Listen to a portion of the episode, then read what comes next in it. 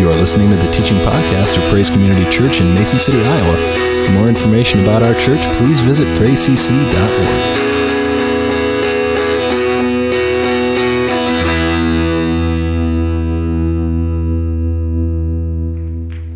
It's an old one, but it's a good one. I haven't played that one for several years, so I just thought it was time to kind of dust that one off and bring it back out. How many of you have had a Christmas season like that so far? Anybody?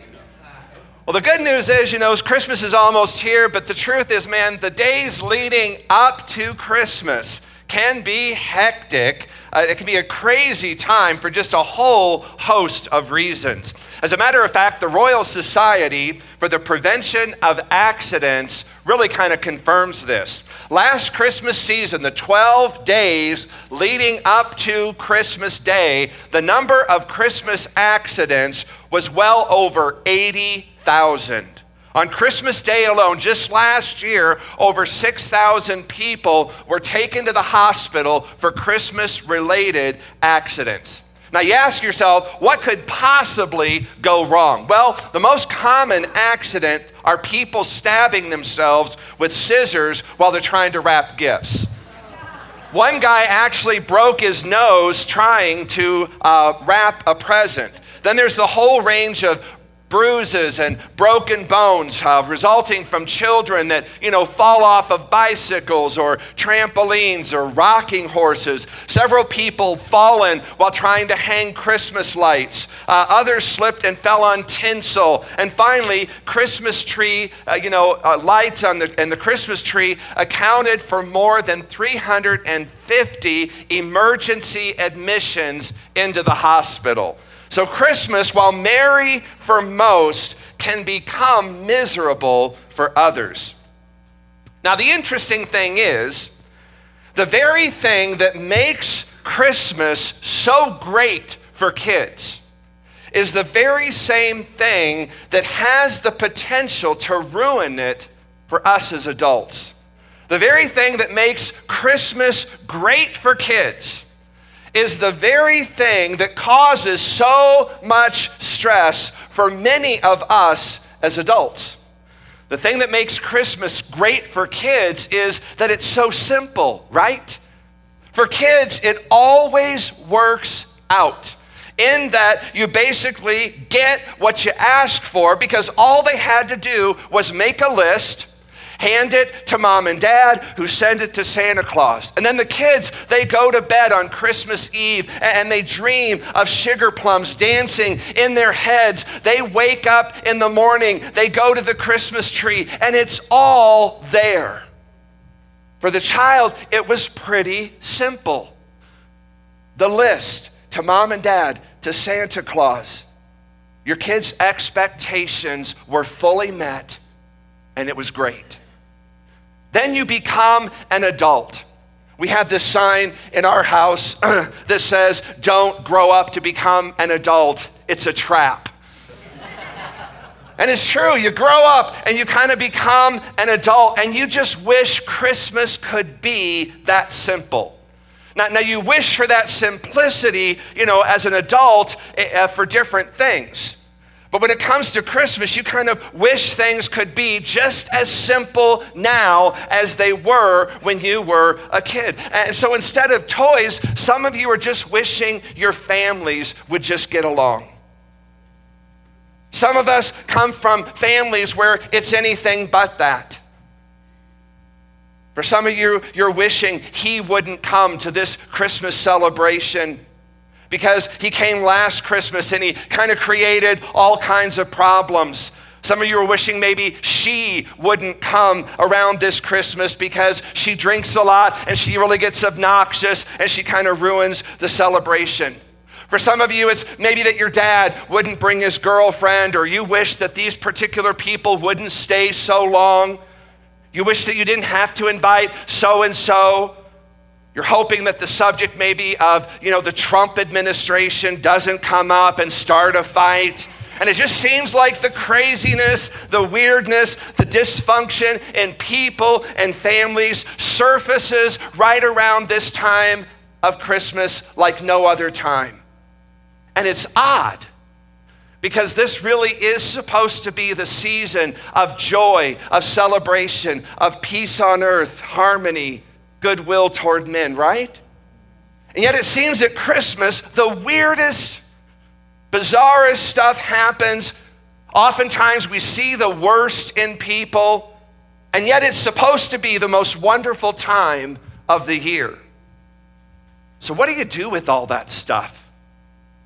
Part of the problem is for all of us, to some extent, we kind of have this picture in our mind of how Christmas should be, don't we? If you think about Christmas in your mind, the picture you have in your mind, it's the picture of a perfect Christmas. And in most cases, it maybe kind of resembles a Rockwell painting. The picture for many of us comes from our childhood because in our mind as kids growing up, Christmas was perfect. But then you grew up and you found out later it had more to do with the fact that you were seven than that it was perfect. At that age, you have no idea what was going on in the background with your family, your aunts, your uncles, cousins, grandparents. And then later on in life, you kind of learn that that guy really never was your uncle. But at the time, as a kid, everything was just so picture perfect, wonderful Christmas. And now, as an adult, you're kind of wondering what happened? Where did it go? Or maybe for you, it's the flip side. As a kid, Christmas was so weird. It was so dysfunctional. It was so crazy. It was so out of whack. And as a young teenager, you kind of started to catch on early on to all of the family drama and the dynamics. And so you grew up to become an adult, and you have now decided, you know what? We're going to have a normal, happy, wonderful Rockwell Walton family Christmas. And so, in order to pull that off, you kind of go into management mode, into control freak, dictator mode to make Christmas the perfect picture you think it should be. Maybe you'll tell your family, we're all going to be here this Christmas and we're going to be happy and we're going to enjoy it whether you like it or not.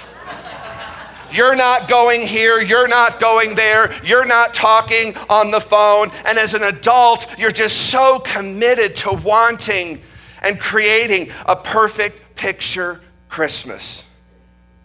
And as hard as you try, people don't cooperate and they don't act right. And at the end of the day, you're so disillusioned, wondering, what happened? So, the question I want to talk about this morning is can you have a Christ filled Merry Christmas if all that stuff is going on around you? Can you have a, a, a happy, merry, genuine, not pretending, but have a real, genuine time with all of that going on? And I believe the answer is absolutely yes. And I want to talk about why it is I believe the answer to that question is yes. Remember, Christmas is spelled C H R I S T M A S, and there is a Christ in Christmas. And it seems like something about moving toward Christmas. For some of us, the C H R I S T part of Christmas, it gets lost, it evaporates, somehow it just disappears, and we don't know where it went. In the midst of Christmas, it's kind of like the C H R I S T part of that has just vanished. And maybe you become kind of like the Grinch. You maybe get in a bad mood and suddenly you're kind of talking and you're treating people bad. You're ignoring people. You're avoiding people and the like. But I believe when we are able to bring the C H R I S T part of Christmas again front and center, and when it becomes the grid through which we kind of look at all that's happening, we evaluate and we respond accordingly, I believe you can have a very merry, Christ filled Christmas in spite of what's going on around you and who's coming or who's not coming. And this year, as I was reading the Christmas story, I was really struck again with the incredible irony. And it just really spoke to me. And I'm hoping it'll speak to you as well this morning. And the irony is simply this if it wasn't for all the dysfunction, if it wasn't for all the junk, if it wasn't for all the weirdness at Christmas, there wouldn't even be a Christmas. Another way of looking at this, if it were possible for you to make Christmas as perfect, as idealistic relationally as you could imagine that it could be, there wouldn't be a Christmas to celebrate. In Matthew 1, we kind of get Matthew's version of the events kind of leading up to the birth of Jesus. And I want to draw your attention to verse 21 because this is the lens through which we are able to look through and experience Christmas. And there it says, And Mary will have a son, and you are to name him Jesus, for he will save his people from their sins. Now, God is, is saying to us through Matthew's gospel the reason I am sending my son, this baby, into the world is because I want to save my people from their sins. If it weren't for sin, God's saying, I would not need to send him. Now, the implication of this verse is, and again, this is so important to understand. If it were not for sin, if it were not for sinners, there would be no need, no reason for Christmas. If there was no sin, if there were no sinners, there would have been no need, no reason for Jesus to come. There wouldn't have been anything or anyone to save. Now, the real reason that we celebrate Christmas is because the world is full of sin and sinners. And again, if it were not for sin and sinners, that means the people that kind of show up at your house for Christmas, the people that don't act right, and the people that stay too long, and the people who have their personal and their political agendas, and the people that are rude to you, if it weren't for all of those people, there wouldn't even be a Christmas to celebrate. There's another guy who touches upon this same theme, and his name is John. Remember, John, he was a disciple, a follower of Jesus. And following the death and the resurrection of Jesus, John kind of writes about all that he witnesses and heard from his time of walking with Jesus while Jesus was here upon the earth.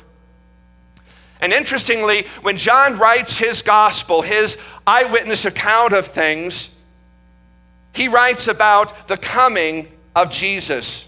And he speaks about it in a completely different way. If you were to look at the other Gospels, Matthew, Luke, Mark, John doesn't talk about Bethlehem, doesn't mention angels and shepherds, doesn't mention wise men, but rather he kind of gives us the high view, the high spiritual perspective of this whole deal. And I want you to listen to how John describes Christmas from John chapter 1, beginning in verse 4. It says, In him, and he's referring to Christ, was life, and that life was the light of men. Now, here's what John's attempting to say to us God looked at the world and from God's perspective, the world was dark. The world did not have any light, and the world did not have any life. Now, yes, there was a sun, there was a moon, there were stars, and there were people running around who had a form of human life. But that from God's perspective, as God looked upon the world, there was so much darkness. So God looked at the world and he sees that no one in the world had any reason to forgive anybody because they had never been forgiven. And the people in this world had no reason, there was no motivation to patch up relationships because they had never patched up their relationship with God. And so the world was kind of left to itself to do the very best that they could do to get by. And God decided, looking into that dark filled, lightless, lifeless world, that He was going to send His Son into the world who would become the light and life of all men. Now, listen to the next verse, verse 5. The light shines in the darkness. Again, he's talking about Jesus coming into the world, this dark world this is how John pictures that morning there in Bethlehem, the day that Christ was born. And he said, The light shines in the darkness, but the darkness has not understood it, or the darkness does not comprehend it, or the darkness just doesn't get it. Here's the picture John paints for us. And he paints a picture for us that all of us have experienced to varying degrees. And some of you may be experiencing this very thing right now. It's an experience where you're living your life and you realize the way things are going right now, it's not working. You realize as hard as you've been trying, you cannot be the person you aspire to be. As hard as you try, you just cannot break that persistent habit. Try as hard as you want. You cannot love your spouse the way your spouse wants you to love them. You can't be as honest as you want to be. You look in the mirror and you realize you are not the person you wanted or hoped to be. Life isn't working. And as you look on the inside of yourself, what some of you see is kind of just a big mess. And you come to the realization you cannot fix yourself. And every one of us have come to a point, a place in our lives where we realize there is a degree of darkness in all of us. I had to come to terms this year. There were degrees of darkness in me that I could not overcome on my own. There is a lack of light inside of all of us. Whether you're born again or not, all of us here this morning, we are a mix of darkness and light. And it was that darkness on a grand scale that God saw when He looked into this world. And God's response to that darkness was to send his one and only begotten Son into this darkness, into this lifeless world, to bring light and life to all those who would put their faith and trust in him. But ultimately, my main point is the reason there's Christmas was because their sin. The reason we are celebrating Christmas is because there are sinners. And every one of us, myself included, we all need a reminder of this from time to time because you know what? A week from now, when Christmas and New Year's has come and gone, we'll forget all about this. And then suddenly we'll kind of find ourselves back in the same old familiar places, the old routines, the old habits, the same messed up, dysfunctional relationships. So this morning, I want to just take something that is very, very familiar to most of us, probably all of us, especially this season of the year, and I want to kind of just add a new twist to it. Most of you, again, if not all of you, have seen this phrase on bumper stickers, buttons, posters, books. You've heard it numerous times in numerous formats. This morning, I want to take that very familiar phrase and I just want to put a different twist on it this morning. And here it is I am the reason for the season. Now, now stay with me here. I know for some of you thinking blasphemy here. Stick with me for a moment. Now, think about everything I just said leading up to this point, and the truth of the matter is if it weren't for me, a sinner, Jesus would not have come. If it wasn't for you, Jesus would not have needed to come. If it wasn't for me and idiots like me, there would not be any Christmas. Now, stop and think about the advantages of this for a moment.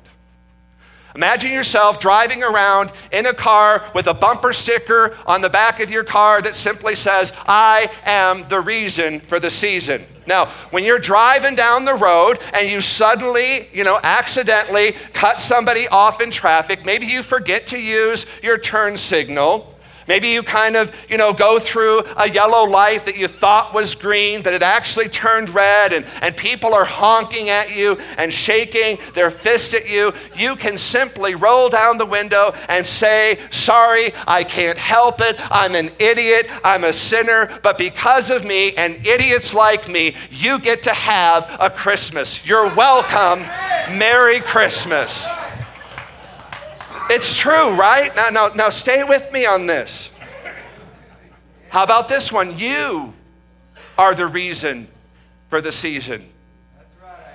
Because all those people out there that drive you crazy, they're the reason.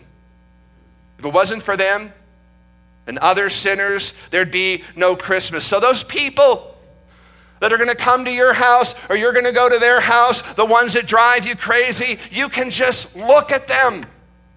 Look at what they're doing. Look at what they're saying that drives you crazy. And you can simply say, That's right, you are the reason for the season. And you just proved it again right there by what you did, by what you said.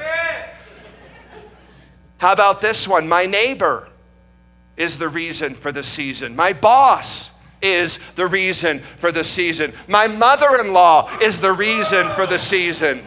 My kids are the reason for the season. I mean, this has multiple applications. It's a gift that keeps on giving, right? There are a lot of different applications and categories.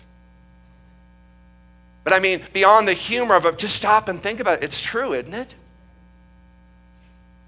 If what Matthew tells us is true, if God's response to sin and to sinners was to send his son into the world, there would be no Christmas if it weren't for sin.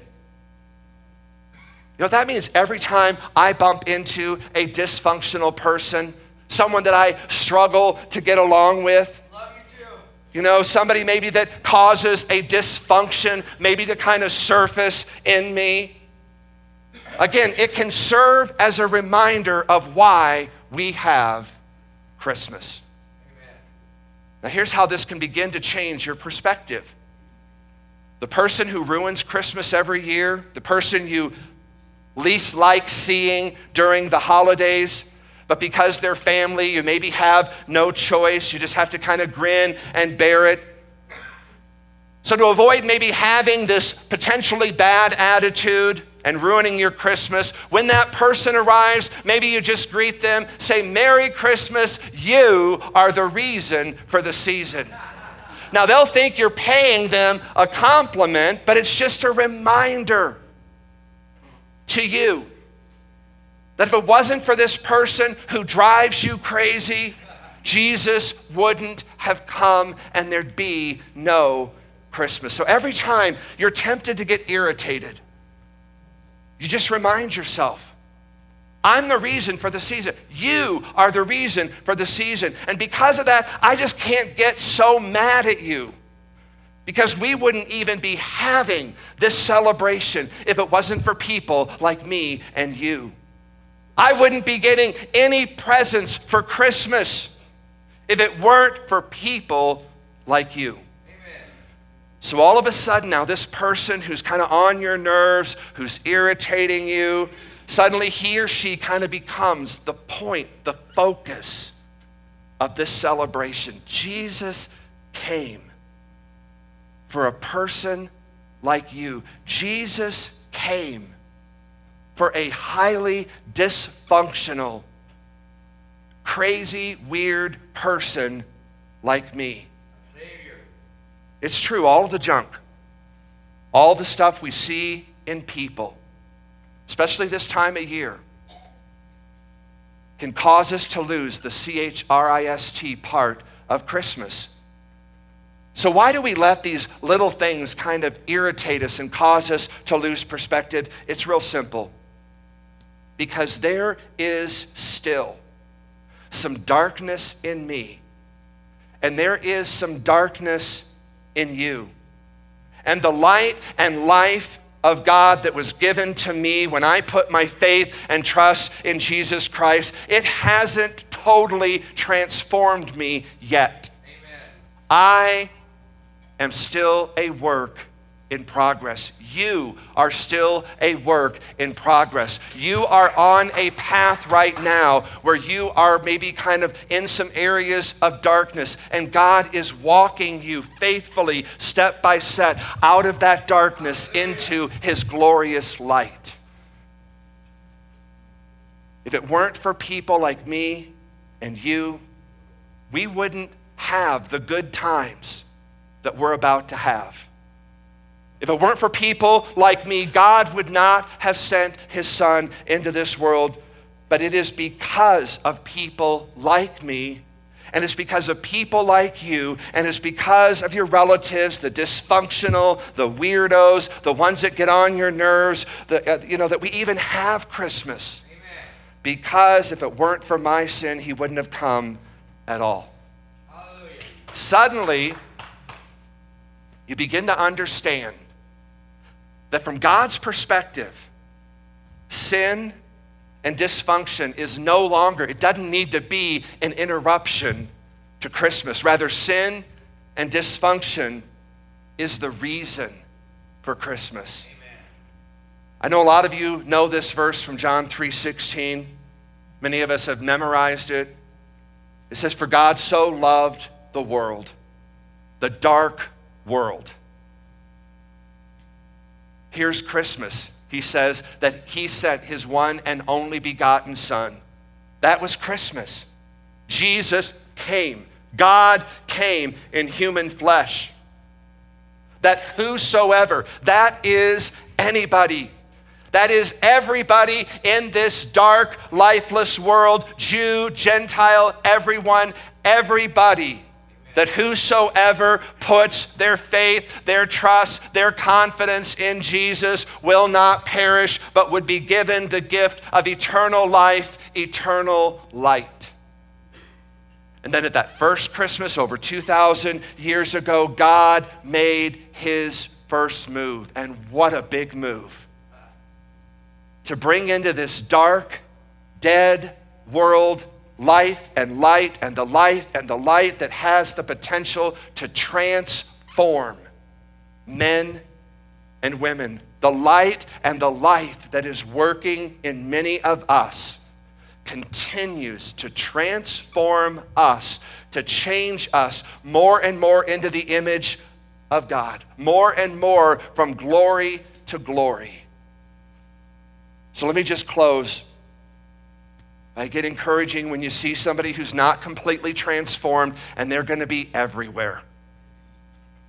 When you look in the mirror and you see somebody who struggles, somebody who's not completely transformed, just remind yourself I am the reason for Christmas. I am the reason Jesus came. I am the reason Jesus died. I am the reason Jesus sent his Holy Spirit. And you'll begin to discover you have something in common with every single person you will gather with over this holiday season, that we collectively are the reason for this season. We are the reason why God sent his son into this world. And if there was ever a time to find common ground around that, it is this season.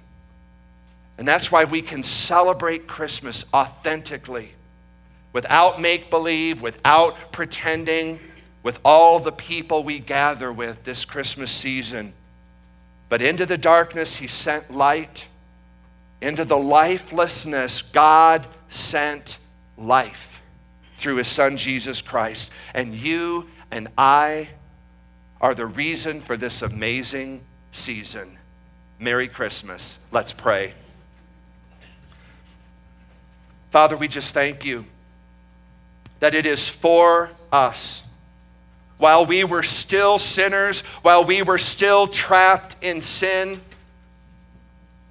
while we were dead, enemies of the cross, you sent your Son into this world, God, not because of anything about us, but because of everything in spite of us. And God, you chose. This had nothing to do with us. We had no part in this, God. You chose, you initiated to send your Son into this dark, lifeless world. That we who turn to you and accept that free gift of Jesus Christ, that that light penetrates our darkness, that life transforms our lifelessness. And Father, that is the reason for this season. And Father, we thank you for the greatest gift that has ever been given. And that is the gift of your Son, Jesus Christ. And Father, I thank you, Lord, that all is required of us is to receive this gift, to recognize there is nothing we can do, there's nothing we need to do, but Father, we just receive this free gift that you have given to us in your Son, Jesus Christ. And Father, it is the greatest gift given, and it is the greatest gift we will ever receive. So, Father, I pray this morning if there are those here this morning who are in complete darkness, complete lifelessness. They've never turned to you, they've never trusted in your Son Jesus. Father, I pray by the power, the presence of the Holy Spirit, that God, you would begin to speak to them. God, you would begin to move upon their hearts. Father, that they would hear you knocking on the door of their heart. And your word says, God, if we'll just open up that door and allow you to come in, we will have fellowship with you. So, Father, we just thank you for the gift of salvation that comes through your Son, Jesus Christ. And, Father, I just pray for those of us as we gather with family and friends over the holiday season, God, and Lord, whatever those people may be about, whatever they may say or do that kind of causes issues in us, God, again, I just pray, Lord, that we would again just have the perspective that it was because of people like them that you came. And God, you desire to do a work in their heart, just as you've done a work in ours. And that, God, we can extend to them the grace that has been extended to us. And again, Father, we thank you that Jesus is the reason for the season, but that's not all. Father, we thank you, Lord, that it is also for us. We are the reason Jesus came. And we thank you for that gift. And Lord, I just pray as families gather together, Lord, that again we would just keep Jesus front and center. Let him be the focus of everything we do this holiday season and in the new year to come. And we thank you for all of this. In Jesus' name we pray. Amen. Thanks for listening. For more information about Praise Community Church, including gathering times and events, please visit us at praisecc.org.